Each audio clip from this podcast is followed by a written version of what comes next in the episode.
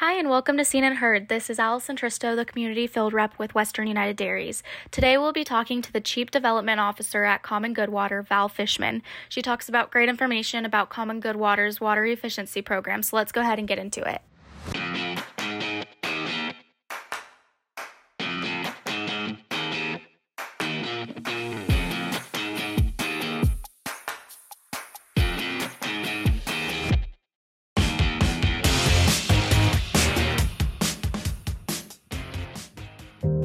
Are you tired of hearing that the main way to save water is fallowing? Are you tired of seeing articles about how alfalfa and corn waste water? At Common Good Water, we combine the best in class subsurface drip system and precision crop management services, including pest control. Our verification program qualifies for public funding, and we want to help you continue farming in California. Contact your groundwater sustainability agency and ask how you can work with Common Good Water. Visit commongoodwater.com.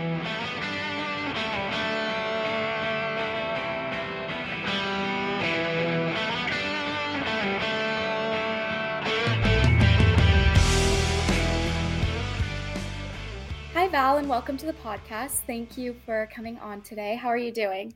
I'm doing great. How are you doing today? I'm doing good. Thanks for asking. Um, so, I was hoping we could start by talking a little bit about Common Good Water and what they stand for.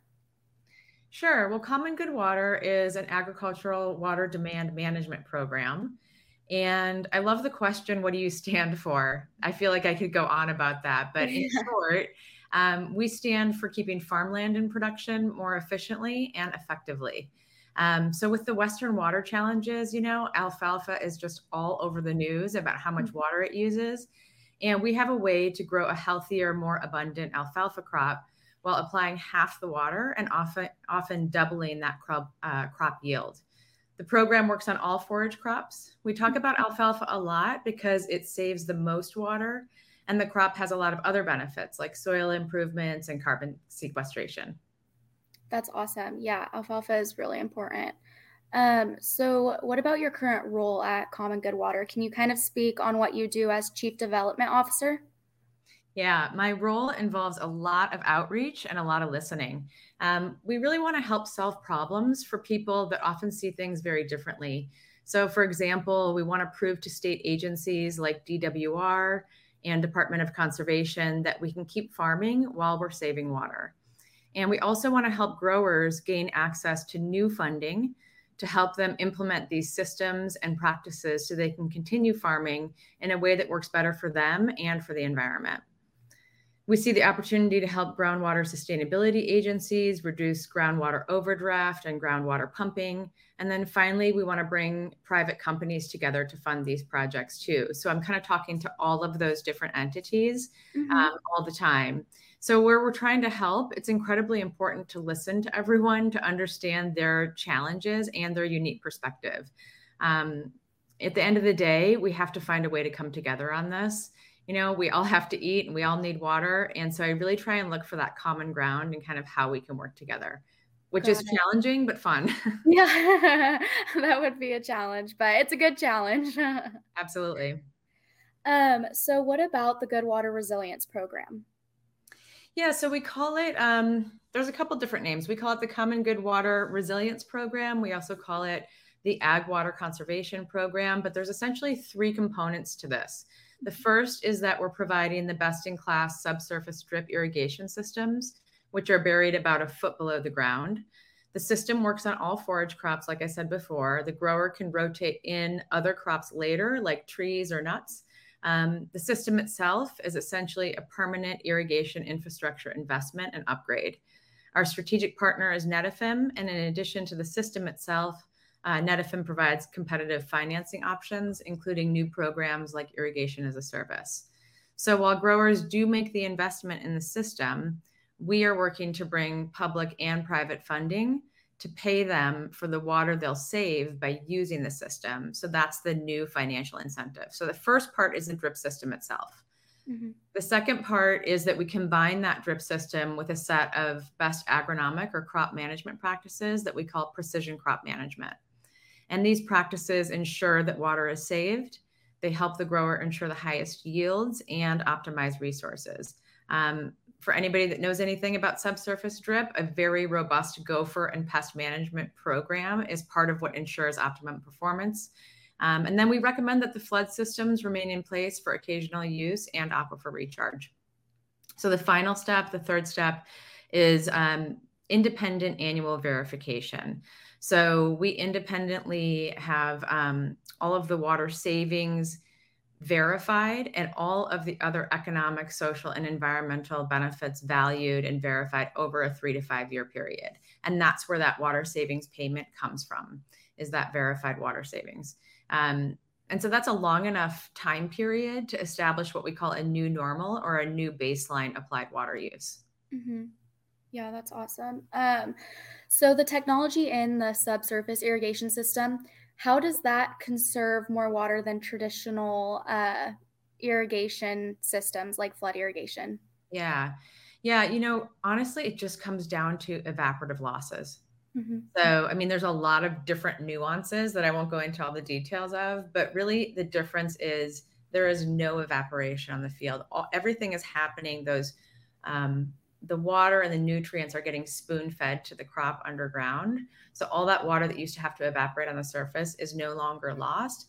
That water also causes the crop stress. So the crop's stress level is reduced, meaning that it can photosynthesize better and grow better. So there's like a bunch of different things that all happen together but i'd say that in short the one thing that is really the the transformational aspect is that removal of evaporation the water on the surface that also of course reduces weeds and those kinds of things.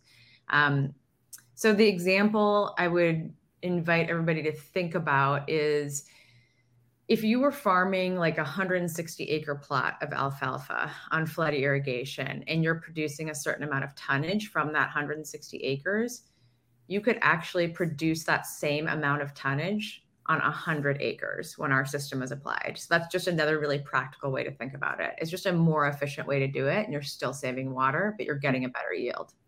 Got it. That makes sense. Um, are there incentives to buying a contract and joining the program? Yeah, so that's kind of what the whole thing is structured around is a new incentive structure. It's this combination of an upfront payment. That helps with installation costs as well as those annual payments that I mentioned that can go over three to five years. Um, so that really is kind of the incentive structure, right? And that's based on the water savings. So when we're working with growers up front, we'll help them forecast an anticipated annual payment that they can expect to receive based on like minimum or maximum water savings. Um, and then our agronomic service providers help ensure that that water is saved so that they can not just maximize that payment, but also maximize their yield. Um, you know, what I was mentioning before about the tonnage. So let's say they're averaging like seven to eight tons per acre on flood. They can expect more like 12 to 13 tons per acre on our system. So, in addition to that financial payment, if they are selling their crop, that also helps their um, just financial forecast. Got it. This sounds like a great aid for farmers when it comes to complying to SGMA. yes. And this is why we're trying to work with DWR, GSAs, Department of Conservation. You know, typically when you think about drip irrigation and, and the incentives that exist for growers. It's been through like SWEEP and other state programs that just help them with their capital cost. Mm-hmm. And what we're trying to show is that we can significantly prove that we're reducing groundwater demand and reducing groundwater pumping. And that if we're working with a, a groundwater sustainability agency, if they can help demonstrate that, that can qualify for funding from like SGMA or sustainable groundwater management program or even multi-benefit land repurposing because you're basically taking a high water use crop and mm-hmm. turning it into a less intensive water crop. Yes, definitely. So, is there anything else you would like to tell the producers before uh, we wrap up the podcast? Uh, I think the last thing is just if they're interested in learning more, anyone can always contact me directly. But I would even really encourage them more to just go to their groundwater sustainability agency and ask mm-hmm. about the Common Good Water Program. Right now, the second round of grants are open from DWR's Sustainable Groundwater Management Program, and we can partner with GSAs to include forage crop acreage into a grant application that'll help get funding for growers and help ver- verify benefits that demonstrate reduced groundwater pumping and other benefits important to their groundwater sustainability plan. So contact us directly or talk to their GSA.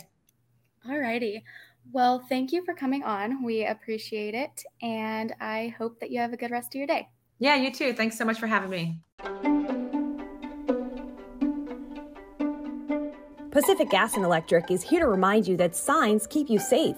Sections of our natural gas transmission pipeline travel underground and beneath agricultural land. For the safety of you, your family, and your employees, pipeline markers are placed to indicate the approximate location of the pipe as a reminder to use extra care. Removing a pipeline marker creates a serious safety hazard.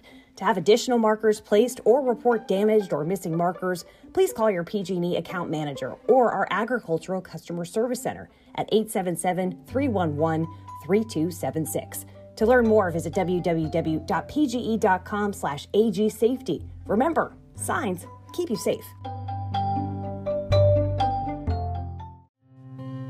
Yosemite Farm Credit is the farmer's choice for agriculture financing. As a farmer owned cooperative, we are dedicated to serving our neighbors in the agriculture community with financial products and services tailored to your operation and backed with the relationship you can trust. Whether you're purchasing real estate, making improvements to the dairy, or wanting to purchase or lease equipment, we're here to help our members prosper. Visit our website at yosemitefarmcredit.com to find a branch location nearest you. Did you know that you can turn your dairy manure into cash? Bennett Environmental is offering above ground dairy digesters at no cost to you. These systems can also remove nitrates from your lagoons to help you comply with water board regulations. Our proven above ground technology will generate income for your dairy into the foreseeable future. Because we truck the renewable natural gas off site, your dairy can profit regardless of your location. Bennett Environmental, turning your wastewater liabilities into sustainable assets. Learn more at bennett environmental.com. We hope you liked this week's episode, and thanks again, Val, for coming on the podcast. If you gained value from this podcast, please be sure to tell your colleagues. We are always trying to reach out to more of our industry partners. And if you like Western United Dairies content, you can always search for us on all other social media platforms at WU Dairies. Thank you to the Western United Dairies generous business sponsors: the Morning Star Company, Holt of California, Farm Credit Alliance, PG&E, Arata, Swingle, Van Egmond and Goodwin Law Offices. Yosemite Farm Credit, F&R Ag Services, Maas Energy Works, California Dairy Magazine, Bennett Environmental, and Common Good Water. We appreciate our sponsors and thank them for their continued support. While Western United Dairies respects the varied views of our guests, please note that the opinions expressed in the Seen and Heard podcast may not necessarily reflect the positions of the Western United Dairies Board of Directors or our sponsors. If you would like more information on how to sponsor Western United Dairies or this podcast, please send us an email at info at wudairies.com.